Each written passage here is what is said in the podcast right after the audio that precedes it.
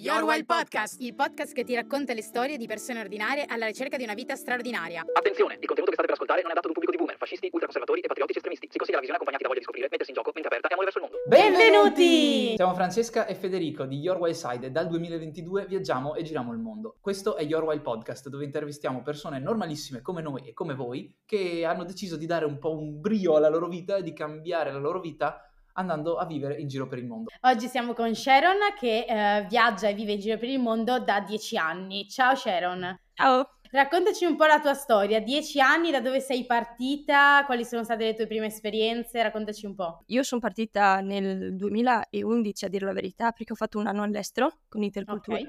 e quindi ho fatto un anno in Malesia che è stato un po' quello che ha dato un po' il via a tutti gli anni che poi sono venuti dopo. Eh, sono tornata a casa nel 2011-12, ho fatto l'ultimo anno delle superiori, poi sono partita per l'Australia, che tra l'altro dovevo partire per, il, per Hong Kong e poi tutto un casino e poi ho deciso, ma no, andiamo in Australia. Avevo l'idea, devo dire, di partire per solo ma, un anno forse, di farmi un anno. Sono partita, avevo 20 euro in tasca, quindi non avevo, giuro, nient'altro, avevo il visto, poi avevo il volo di andata, nient'altro. Non avevo neanche idea di come funzionassero i visti, niente, non mi ero informata. Alla fine sono rimasta lì quattro anni e sì, di- diciamo, è stato, è stato un, un viaggio molto, molto interessante, ma molto anche, che mi ha molto cambiato ovviamente perché è stato anche il primo grande viaggio a parte la Malesia e che poi ha anche questo continuato, ovviamente quando sei in un posto così grande come l'Australia non ti viene più voglia di tornare nel paesino eh, di casa, eh, nelle montagne, quindi ho detto cacchio, ma il mondo è così grande, allora andiamo da qualche altra parte. E dopo la Malesia ci sono stati tanti piccoli viaggetti, scusate, dopo l'Australia ci sono t- stati tanti piccoli viaggetti, soprattutto in, eh, in um, eh, Southeast Asia, quindi in, nel sud, del- dell'Asia e, e poi ho deciso andiamo in Nuova Zelanda, quindi sono andata in Nuova Zelanda, ho passato lì un anno, eh, poi sono tornata, sono tornata a casa perché poi c'è stato il Covid, quindi sono tornata a casa a novembre 2019 per un, un visita alla famiglia e perché dovevo trasferirmi in Scozia. Eh, poi questo non è andato per il Covid e tutto. E poi mm, a febbraio mi è arrivato il visto che avevo già richiesto in Nuova Zelanda nel tipo estate. Ho detto, ma faccio anche il visto per il Canada, vediamo se me lo danno. Poi mi è arrivato nel febbraio, mi hanno detto vai a Roma, ho detto cacchio. Allora sono andata a Roma, Covid, non Covid, mascherine, non mascherine. E poi ho aspettato fino a giugno, a giugno sono partita per il Canada e sono rimasta quattro anni. Wow. Wow, ok. super intenso. Sì, e mm, lo so che non si chiede a una signora, ma giusto per capire quanti anni hai. 29 appena fatti. Ah, ok, ok, quindi giovane, insomma. Cioè, come non bene male. Sì, è che è partita nel, nel 2000 de- nel 2011, cioè è partita comunque giovane. Come Eh. mai sei andata in Malesia? Poi è strano questa cosa dell'anno all'estero in Malesia. Sì, infatti me lo, questa è un- una domanda che mi dovrei essere fatta quando, sì, quando ho mandato la mia richiesta. Tra l'altro sono stata l'unica, del- l'unica italiana e forse anche l'unica di tutti gli altri ragazzi che erano lì di tutto il mondo che ha messo Malesia al primo posto. Perché tutti, c'era l'America, poi c'era il Canada, poi c'era sei posti l'Australia anche. E io, eh, sai, tutti erano praticamente era l'ultima scelta, sono stati mandati in Malesia perché tutti gli altri posti erano pieni. Io invece ho scelto la Malesia per prima, boh, perché quando ho guardato ho detto ma scegliamo il più diverso, tipo andare in Paraguay mi sembrava un po' troppo pericoloso, allora ho detto mettiamo la Malesia. Malesia sembra abbastanza chill. Esatto. Ma e tu eri partita per, eh, cioè, per imparare l'inglese o per fare un'esperienza? Perché immag- in Malesia, almeno per quello che abbiamo visto noi del sud-est asiatico, non è che si impara proprio l'inglese, ecco. Infa- beh, diciamo io il mio livello di inglese all- all'epoca, avendo fatto anche l'agraria come superiori, non era proprio, non era proprio top livello. Quindi sono arrivata e io non capivo niente. I primi mesi sono stati abbastanza tosti, soprattutto perché per fortuna la famiglia con cui ero parlava ehm, inglese, solo che poi ho cambiato famiglia e la famiglia dove sono poi finita per gli ultimi sei mesi parlava solo malese. Quindi ho parlato il malese, imparato il malese e migliorato l'inglese. Quindi quando sono tornata l'inglese lo sapevo molto bene. Ehm, però no, sono partita solo perché dei volontari sono venuti nel- all'agraria e hanno detto, ah, c'è questo programma, si chiama EFS, si fa l'anno all'estero, ho detto, ah, figo, andiamo. E quindi sì, alla fine c'erano tantissime scelte che adesso anche non ci sono, Ehm, quindi all'epoca ti mandavano dove volevi un po' lo sbaraglio e diciamo si era più una ricerca dell'avventura per me stessa più che altro. Ma quindi tu sei andata con, diciamo, l'anno all'estero in Malesia, poi dopo hai finito le superiori e sei andata in Australia. Sì, Col Giusto? working holiday. esatto. E in Australia come mai sei rimasta quattro anni? Come hai fatto a rimanere quattro anni? Ma anche lì, diciamo, io mh, adesso mi considero esperta di visti di tutto il mondo, però o- non so- cioè, anche se sono stata solo in tre posti, mi sono guardata i visti di tutti solo per dire ma qua potrei rimanere più facilmente, qua va bene. Ehm, sono rimasta solo perché avevo un ragazzo can- eh, australiano, quindi avevo un ragazzo australiano, però il primo anno io ho fatto le farm. Che farm? Ho fatto una farm dove tenevo, facevo la babysitter, tenevo dei bambini in una farm. Ah, ok. Che culo! Quindi, sì, una bella farm e tra l'altro ho fatto anche solo sei settimane. Eh, quindi la famiglia mi ha assegnato i tre mesi, mi hanno detto sì sì tutto a posto e, così. e poi l'ultimo anno è stato cioè par- io dovevo diventare stavo per diventare residente permanente solo che poi mi sono fatte delle domande e mi sono chiesta ma l'Australia è il posto dove voglio rimanere alla fine la risposta è stata no era troppo lontano è stato bello come esperienza per iniziare ma non era proprio il posto che sentivo come casa quindi Ti capiamo. Ti capiamo per noi bene, è stata sì. la stessa cosa. Sì, anche noi siamo un po' alla ricerca di una nuova residenza e l'Australia è bellissima, ma non ci abbiamo trovato quella cosa che dici io qua ci sto per sempre. E nel, nel tuo anno di working holiday, oltre a fare, nei tuoi anni anzi, in Australia, oltre a fare le farm, che, che lavori hai fatto? Qual è stata la tua esperienza anche di viaggio? Che cosa hai fatto? quando mi sono spostata in un paese nuovo ho sempre iniziato come ragazza alla pari perché è Ok. stato praticamente andare lì, avere già una famiglia, sapere già che lavoro fai, poi integrarsi anche con le persone del posto è sempre stata una cosa secondo me eccellente, soprattutto perché mi apriva altre porte su cose che magari non avrei avuto l'opportunità di vivere o vedere senza questa cosa. E quindi, soprattutto in Australia, sono arrivata, ho fatto sei mesi con questa famiglia, ma non sei mesi per, per il visto cosa, solo sei mesi perché poi ho detto, era proprio dicembre, ho detto adesso vado a Sydney, che era estate. Lì ho fatto alcuni lavoretti, però sempre più o meno come babysitter. E poi quando ho incontrato il mio ragazzo, io ho avuto la stragrande fortuna che lui, eh, la sua famiglia aveva un- una catena di hotel. Quindi ho fatto, ho iniziato come receptionist e poi per fortuna avevano bisogno di qualcuno che andasse a, fare, a gestire un hotel eh, in centro Sydney e quindi siamo diventati praticamente hotel manager per due anni. Abbiamo fatto quello Mm. per i due anni successivi e mm, ci siamo spostati poi in un posto che si chiama le Blue Mountains, che sono tipo Lura, Katoomba. Ci Lì siamo stati? questo resort. Ah, lì avevano questo resort e anche lì un anno e mezzo, quindi sì, ho gestito due hotel praticamente. Ah, ok, ok. Eh, quindi diciamo la tua, quello che hai studiato alle superiori or- ormai è abbastanza abbandonato, que- fai quello che ti trovi nel paese, come giusto? Quello alla fine rimane come hobby perché le piante comunque sempre mi piacciono, ma Le piante. Anche a noi.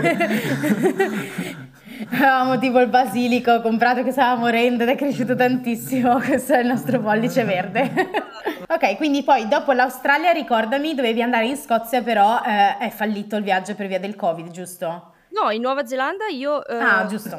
Sì, dovevo andare, non in, in Scozia, dovevo andare dopo la Nuova Zelanda, invece sono tornata a casa in Italia, tra l'altro sono rimasta tipo otto mesi, ho lavorato a Firenze nel frattempo così per cambiare un A po' aria. caso. E E dopo- in Nuova Zelanda è, alla- è riuscita ad andare sempre col working holiday. Eh, E- e raccontaci un po' di questo working holiday in Nuova Zelanda, perché tante persone ce lo chiedono sui social, com'è, se è tanto diversa dall'Australia, anche come si vive lì.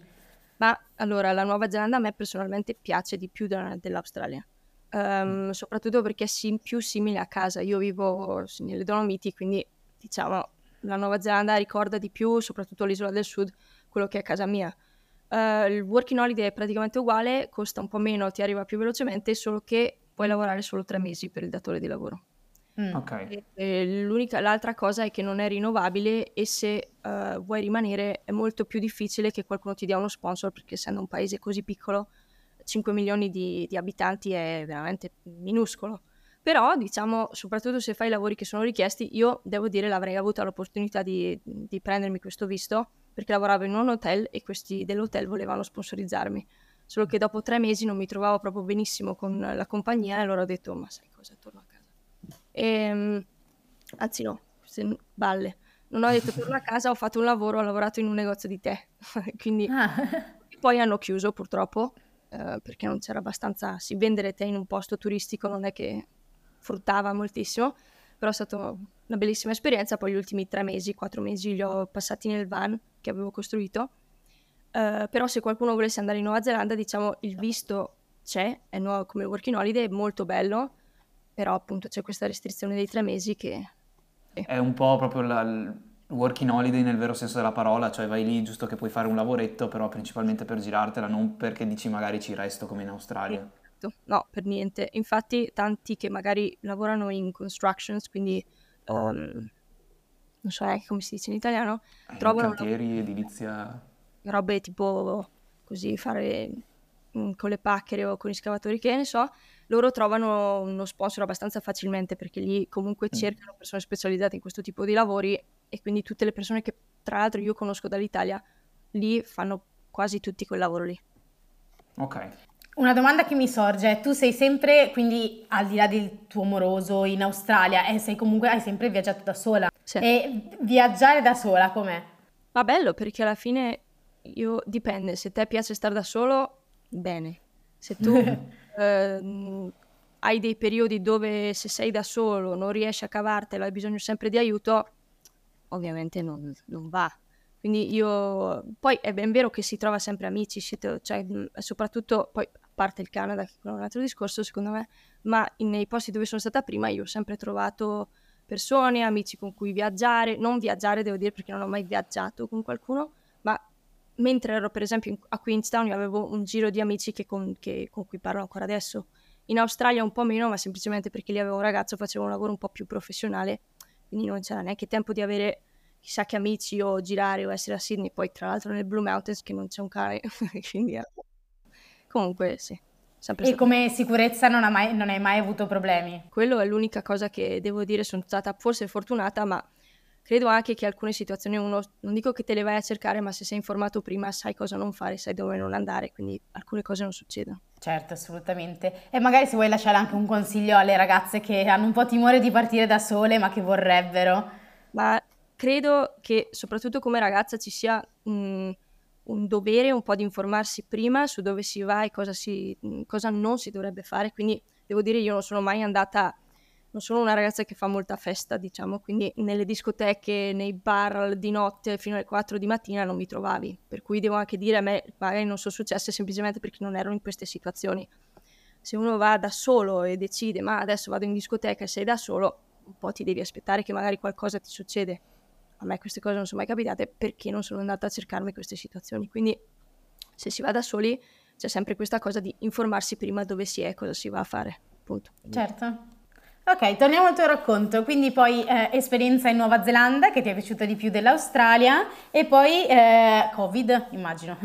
Poi Covid, eh, solo che io sono tornata per fortuna, per fortuna, perché sapendo adesso la Nuova Zelanda come, come hanno chiuso tutto, sono tornata in, in Italia a novembre del 2019. Quindi proprio tre mesi prima Sì, che esatto. scoppiasse la bolla.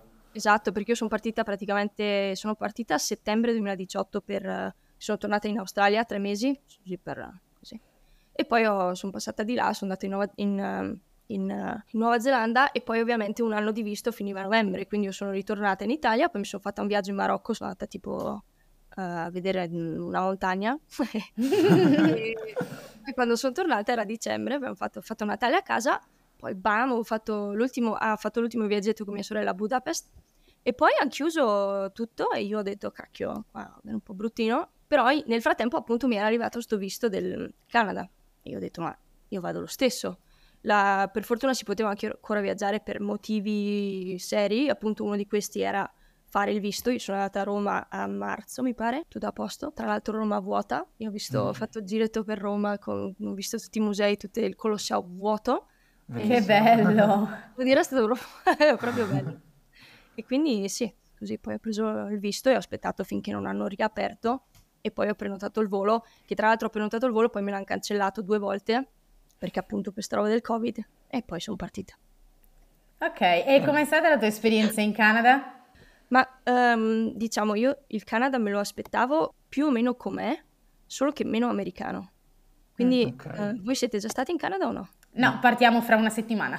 Ok, Allora non so quanto di bello dire, quanto di brutto dire, perché No, la... di tutto quello che vuoi.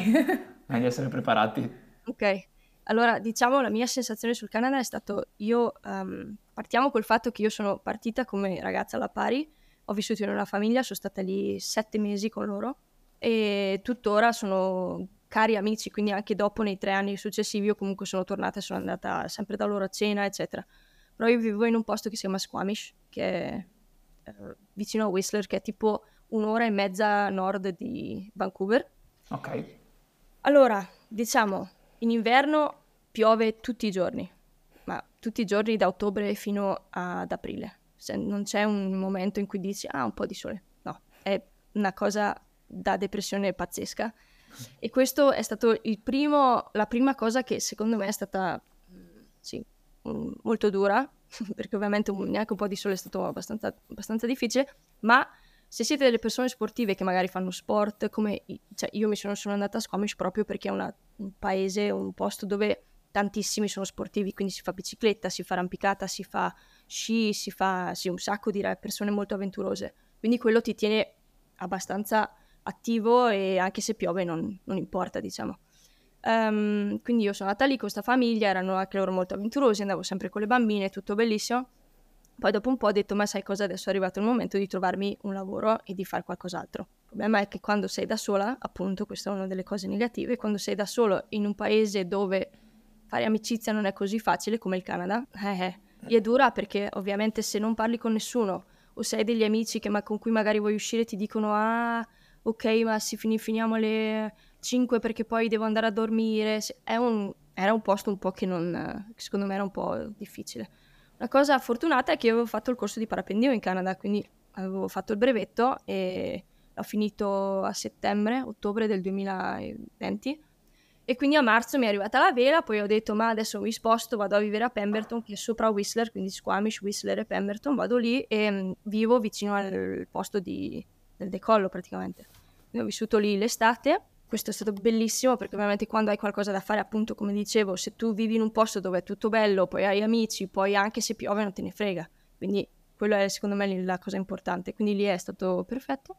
Poi sono tornata in Italia per fare un corso di parapendio sull'acqua con tutte le manovre, eccetera. Poi sono tornata in, in Canada a ottobre, che è anche lì mese della pioggia.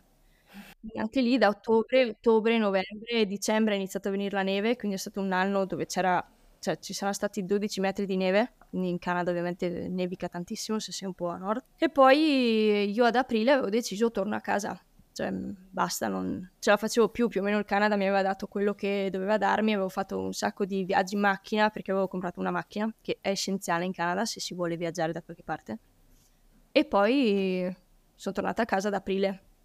Aprile sono tornata a casa, ho fatto la stagione praticamente più o meno da giugno fino, fino a settembre, perché poi prima avevo fatto un viaggetto col mio van che mi sono comprata qui in Italia, ho fatto un viaggio per la Francia, eccetera. Ho fatto un cosa di parapendio, poi ho fatto la stagione in Italia e poi ho conosciuto il mio ragazzo di, a- di adesso, che lui lavorava a Vancouver con, per una Ma squadra lui canadese, italiano? italiano, italiano della Val Gardena, dove sono adesso. Ah, Io l'ho conosciuto qui in Italia a fare parapendio perché anche lui fa parapendio e io ero qui e mi ha detto ma adesso c'hai il visto, ormai che ce l'hai torna in Canada. Ho detto ma che cacchio, sono appena tornata a casa. aspetta, perché tu sei andata con il working holiday e Sì. qua abbiamo capito.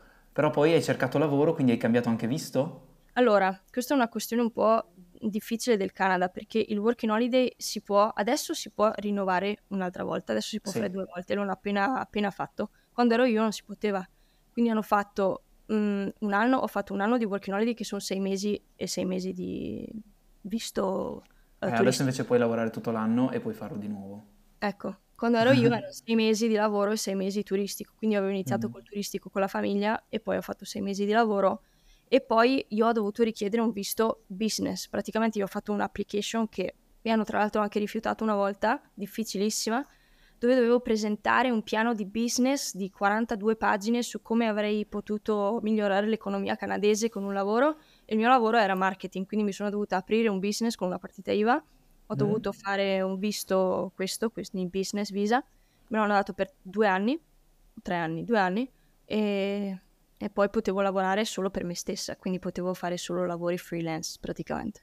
Ok, quindi ti sei, eh, diciamo, senza esperienza, mi sembra di capire, improvvisata social media manager oppure avevi studiato queste cose? No, non le ho studiate, ma diciamo da quando sono andata in Australia io ho sempre fatto cose di marketing, di social media, ho sempre fatto video, ho sempre fatto foto, Yes. quindi tantissime di queste cose già le facevo prima. Uh, l'unica cosa che non avevo mai fatto, che ho fatto solo per me stessa, che quindi per fortuna, sono stati i siti, che è l'unica cosa Ok. che poi io avevo un po' fatto, ma non proprio, e che ho venduto come quello che sapevo fare. che- Io faccio i siti.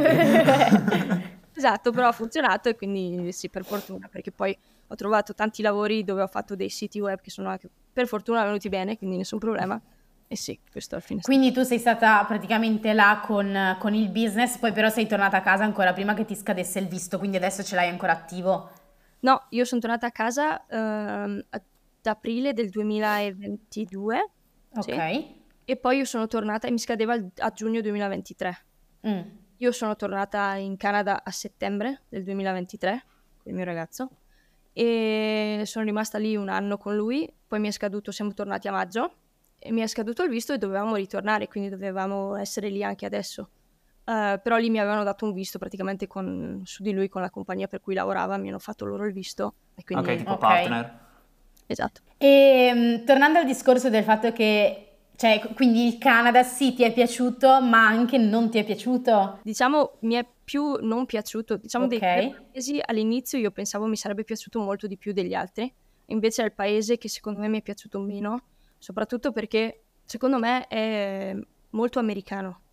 Mm. Quindi anche se cercano di essere diversi dagli americani, c'è sempre questa cosa che cioè, è tutto, non, non c'è una cultura di base, quindi è tutto fast food, è tutto un po' mm, fatto così senza, sai, si va a mangiare fuori tutti i giorni, non c'è la cultura un po' familiare e questo un po' mi pesava perché essendo italiani, sì, questa è una delle cose che a me piace di più dell'Italia e del- dei paesi in generale che ho trovato per, per dire più in Australia e in Nuova Zelanda che appunto in Ah, Canada. infatti stavo per dire, beh, un po' come l'Australia, invece no, tu dici è ancora peggio. Sì, infatti, eh, sì, molto peggio, perché alla fine, diciamo, il Canada di bello ha che è molto organizzato, quindi appunto c'è questo aspetto sempre di questi paesi che hanno, secondo me, poca cultura, ma molta organizzazione. Quindi per quanto riguarda magari i lavori, ce ne sono, sono un po' meglio gestiti. Quanto riguarda eh, il vivere, anche hai tutto quello che puoi, puoi volere. Il problema del Canada è che è gigante, quindi è enorme e, e tra l'altro è distribuito in modo diverso dalla- dall'Australia, perché l'Australia è sui bordi esterni, il Canada è sui bordi che confinano con l'America. Mhm. Quindi anche Toronto, o una cosa che magari io mi sentirei di dire è di provare anche con il Quebec, perché il Quebec ovviamente è la parte francese del Canada, io conosco tante persone del Quebec e sono molto simili a noi come europei, come stile di vita, io li, li sento molto vicini, anche se devo dire i canadesi canadesi non li apprezzano molto perché dicono che sono un po' al Quebec, tutto, un- ah, vedrete quando andate, molto... Per chi, per chi è un po' avventuroso e cerca questa cosa dell'avventura, del wild, del- del- delle cose molto ehm, inesplorate, il Canada è perfetto perché tu prendi una macchina, ovvio ti fai 13 ore e poi sei, non hai fatto neanche tanto così su tanto così, ma vedi gli orsi, ci- mh, esci dalla macchina, sei in un posto che magari non ha visto nessuno, eh, poi sì, quelle cose lì il Canada è proprio quello che ti immagini pensando al Canada. Eh, partiamo, d- domandina eh, velocissima. Gli orsi effettivamente si vedono, sono tanti e sono pericolosi? Perché io mi ricordo che tu qualche mese fa, settimana fa, hai messo una storia dove eri in ufficio e c'era l'orso dietro la finestra. Sì, esatto. Sì, in Austra- in Canada ci sono tantissimi orsi neri, che sono, ci sono black bears, grizzly bears e poi ci sono i brown bears. I grizzlies ovviamente sono quelli che se vedi sei morto, quindi non devi neanche scappare perché già sai che non morto. Ok. Brown bear che di solito sono una- un mix tra gli orsi grizzly e i neri, però sono più pericolosi, cioè quindi sono simili ai grizzly. E poi ci sono i black bear. I black bear sono un po' come dei cani giganti che stanno lì, se tu ti avvicini, cioè ovviamente uno non va ad accarezzarli perché se anche lì uno ti, ti attacca anche lui, ma diciamo se tu sei lì tranquillo, sei seduto e ti passa di fianco, non ti fa niente. È sempre un orso, ovviamente, quindi magari se ha fame chiudetevi in casa, ma diciamo non, non fanno paura. Ci sono soprattutto nelle zone rurali, quindi a Vancouver non si vedono, ovviamente, anche se alcuni li vedono, ma non sono proprio a Vancouver, soprattutto perché se ce n'è uno così in città lo uccidono e poi è finita.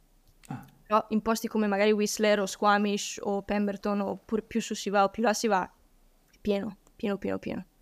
E un'altra cosa pericolosa in Canada è uh, questa appunto, che tu quando vai a fare camping o vai fuori o vai a fare delle gite o vai da qualche parte, ci sono gli orsi, ma ci sono anche i puma, i, cougar, i cougar li chiamano. E quelli, anche quelli, se ne vedi uno, sei morto. Infatti dicono che tu magari vai a camminare, ce ne sono tantissimi in giro, tu non li vedi, ma loro ti vedono. Però nel momento in cui lo vedi...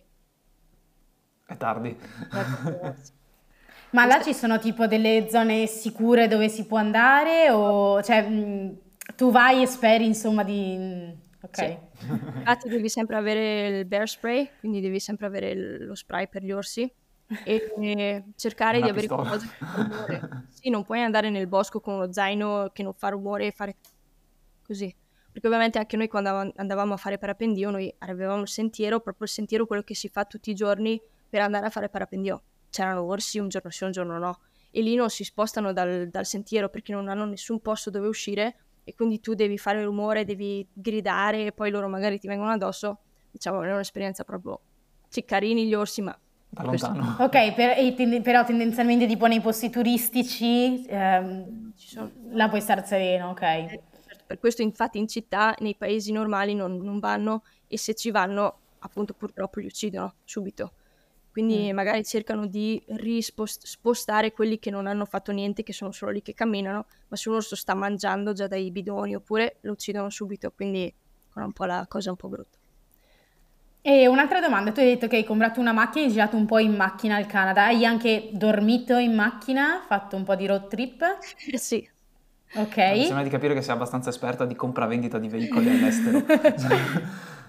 decisamente. Sì, sì, ho, pro- ho preso una macchina che era un uh, Fiat, mi ricordo neanche, oh no, un Honda, una Honda piccolina, tipo una Fiat, uh, che ne so, punto, più o meno, un po' più piccola, che consiglio di prendere, consiglio di prendere una macchina piccola se prendete una macchina, anche perché quelle grandi poi consumano tantissimo qui in Canada, quindi hanno tutti questi trucks giganteschi, però non vale neanche la pena, che sono quelli che vendono di più. Ehm, e sono andata fino, ho fatto numerosi viaggi, ma soprattutto quello più bello secondo me è stato quando sono andata a Banff, che, che è 8 ore di macchina, sono tipo s- 800 km.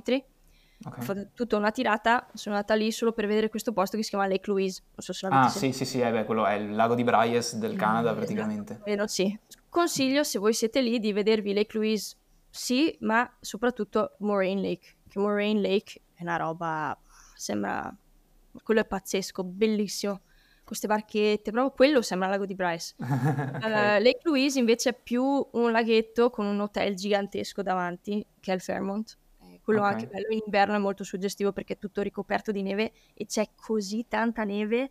Ragazzi, se voi, se voi pensate di aver visto la neve, non l'avete vista finché andate in Canada. Sono- ma giuro, ma a lato strada ci saranno 7 metri di neve.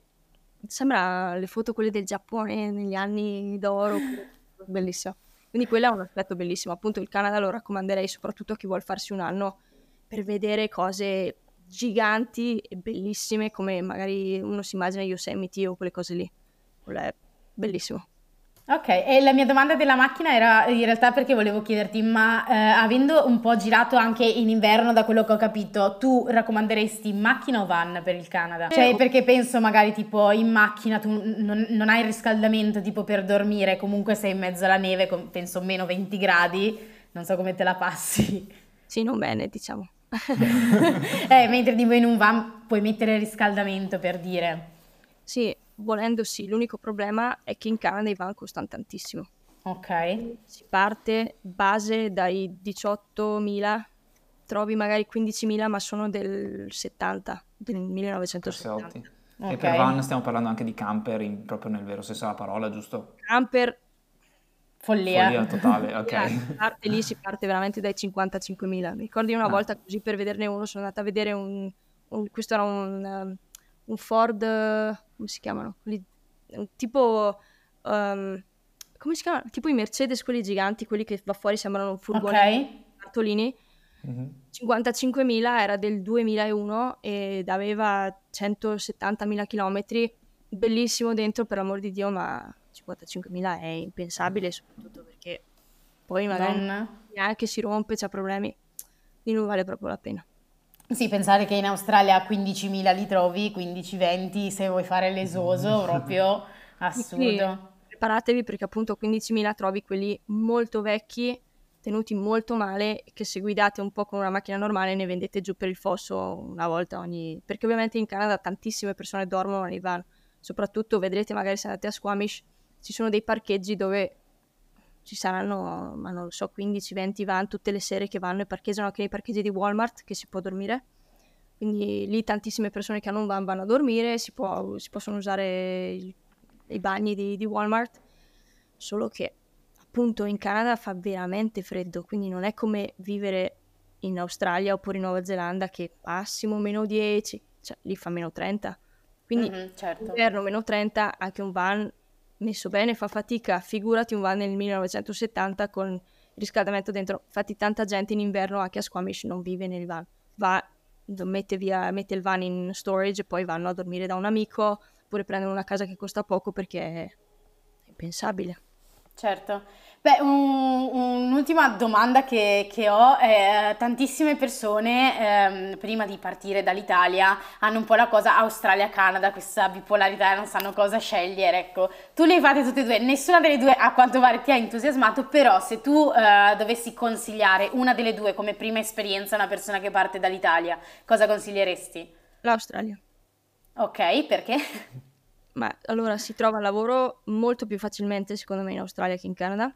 Eh, il clima è molto più favorevole per qualsiasi cosa, quindi per fare dei bei viaggi, per andare, eh, per godersi l'estate e anche l'inverno, perché mm, per esempio a chi non piace l'inverno, Canada soffri, perché anche a Toronto, magari che è una grande città, in, a Toronto esci, sono meno 20, e non è proprio una passeggiatina. In Australia ci sono le spiagge, ci sono, puoi sceglierti Melbourne. Io ho detto all'inizio che l'Australia non mi è piaciuta, ma come dire, rispetto a quello che magari era la, la Nuova Zelanda, ma l'Australia mi piaceva molto quando ero lì. Quindi era un paese che comunque io pensavo che avrei, dove avrei potuto vivere finché non è arrivato proprio il momento di dire, cacchio, ma sai, mi manca casa, vorrei essere un po' più vicino.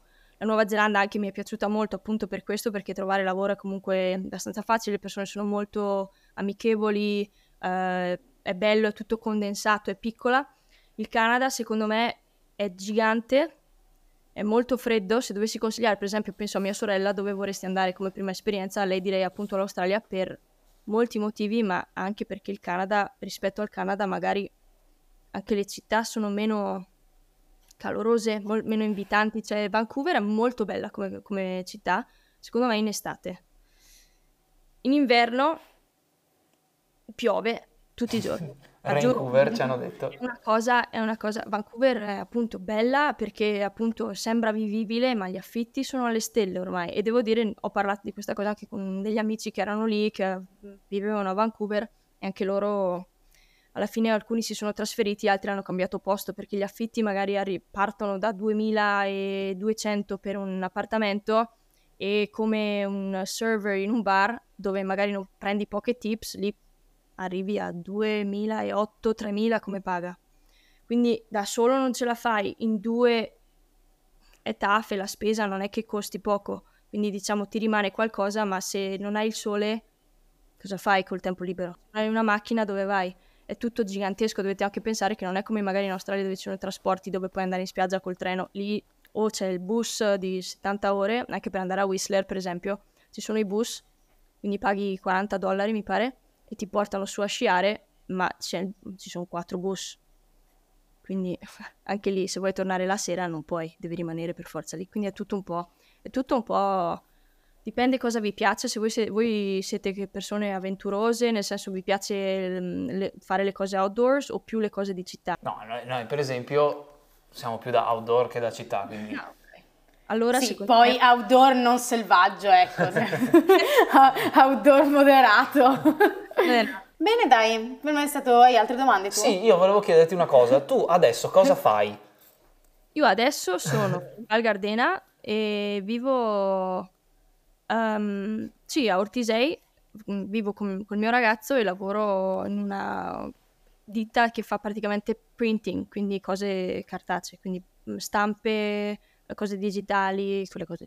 E perché non hai deciso di continuare la tua strada che invece avevi intrapreso in Canada, diciamo quella dei, del marketing, dei siti web? Più che altro perché, beh, a parte che il, le persone con cui lavoro appunto è un'agenzia che fa marketing attaccato e poi hanno anche una ditta di printing, quindi fanno le stampe, quindi un po' di siti li faccio comunque. Diciamo che fare i siti è bello finché non uh, inizi a lavorare da solo e capisci che magari è un lavoro che va non dalle 8 alle 5, ma anche H24. ma quella è la vita del freelance in generale.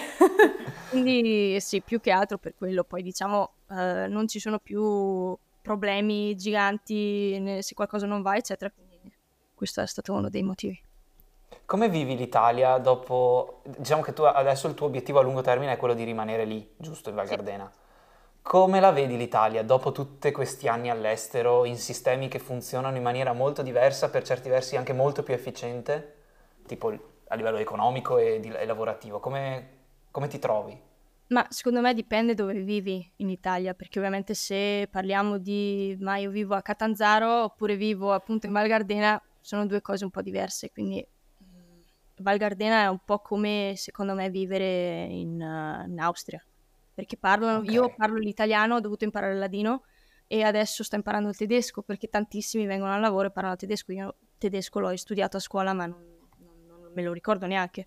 Quindi è proprio come facessi un'esperienza all'estero, devo dire, in Italia. Okay. Quindi sono vicina a casa perché casa mia appunto con i passi è due ore. Uh, sono in un posto che è bellissimo perché qua, fu- qua fuori io lo farei vedere, ma c'è il Sassolungo, è bellissimo, c'è miti.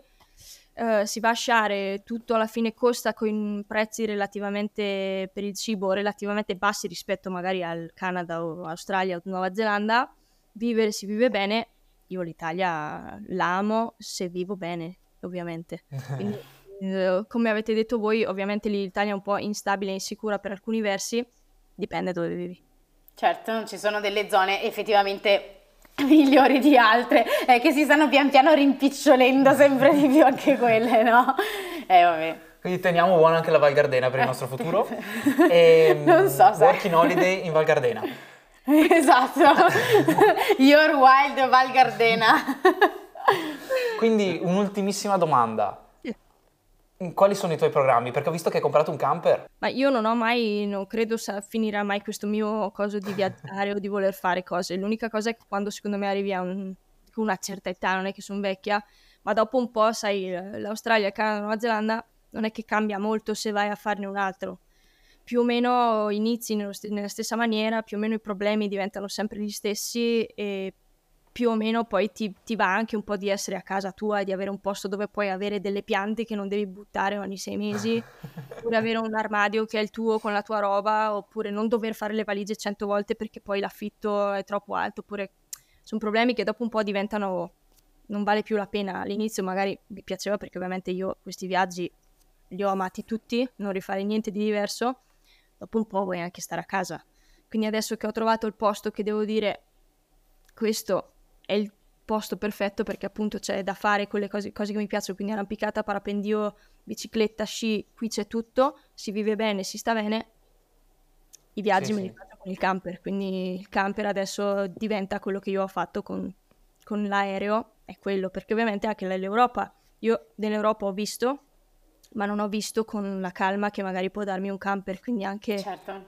in, abbiamo in, in, piano di fare un viaggio in uh, uh, Norvegia con il camper, quindi anche quella è un'avventura diversa. Quindi sì, poi tutti volevamo fare anche un giro del mondo, qualche... ci eravamo messi in testa di fare questa cosa del giro del mondo, quindi fare tre mesi in Sud America, tre mesi in, in Asia e poi tre mesi in Africa, così per vedere, quindi ci sarà magari anche quello. Quindi sì, diciamo. No, certo, poi tante volte, sai, si pensa, ah sì, voglio andare dall'altra parte del mondo e ci si dimentica di che cosa sia vicino e fortunatamente noi siamo in un continente che ha tante cose belle vicino. Sì. Su questo bisogna, bisogna dirlo. Per quanto mi riguarda, la cosa che più mi dà fastidio in un paese come l'Australia, sono sicuro che ritroverò anche in Canada, è il fatto che tu guidi mille chilometri ed è sempre tutto uguale, mangiano le stesse cose, parlano la stessa lingua, che per noi è una roba totalmente aliena. E esatto. quello mi manca effettivamente. Eh, ci sono tante piccole cose che dopo un po' eh, di tempo all'estero, magari all'inizio anch'io ero gasatissima del Canada, ho detto questo è il posto della mia vita. Mi ricordo che adesso se mi rileggo dei diari che avevo fatto di to-do list,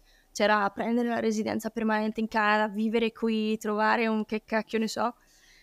Dopo un po', quando inizia a diventare vita normale, non c'è più il hype del, del momento iniziale dove a terra è tutto figo, dici, ma è veramente il posto dove voglio stare o, o no? Quindi è questo che un po' di, dei posti poi inizia ad essere la verità, secondo me, non quello che magari vivi all'inizio. Sì, sì, sì, sì, no, assolutamente ti capiamo perfettamente e anche noi la pensiamo così, è sempre un proviamo, ehm, ok, abbiamo le nostre aspettative, le nostre cose, poi capiamo con calma e mai prendere le decisioni il primo mese, bisogna sempre aspettarne 3-4 e poi dopo si prendono delle decisioni, assolutamente. Beh, eh, io direi che abbiamo terminato. Eh, grazie mille per essere stata con noi, è stato super super interessante davvero. Per qualsiasi cosa, chi ci sta ascoltando, chi ci sta vedendo e se volete chiedere delle cose a Sharon sulla sua vita, eccetera, lei immagino sia disponibile a rispondervi. Eh, se no, commentate su YouTube, esatto. visto che ci sono in ogni, caso, in ogni caso trovate tutti i suoi social, come al solito, in descrizione per contattarla. Vi ricordiamo che questo podcast esce su YouTube, su Spotify, su tutte le piattaforme possibili e immaginabili immaginabili, Apple Podcast, Google Podcast e chi più ne ha più le metta. E eh, l'altra volta ho detto che si possono lasciare i commenti su Spotify, che è vero, ma noi non possiamo rispondere. Quindi quella persona che ci ha fatto una domanda su Spotify, per favore rifaccela su YouTube perché non abbiamo modo di risponderti lì. detto questo, vi salutiamo, ringraziamo tantissimo Sharon e ci vediamo alla prossima puntata di Your Wild Podcast. Ciao! Ciao.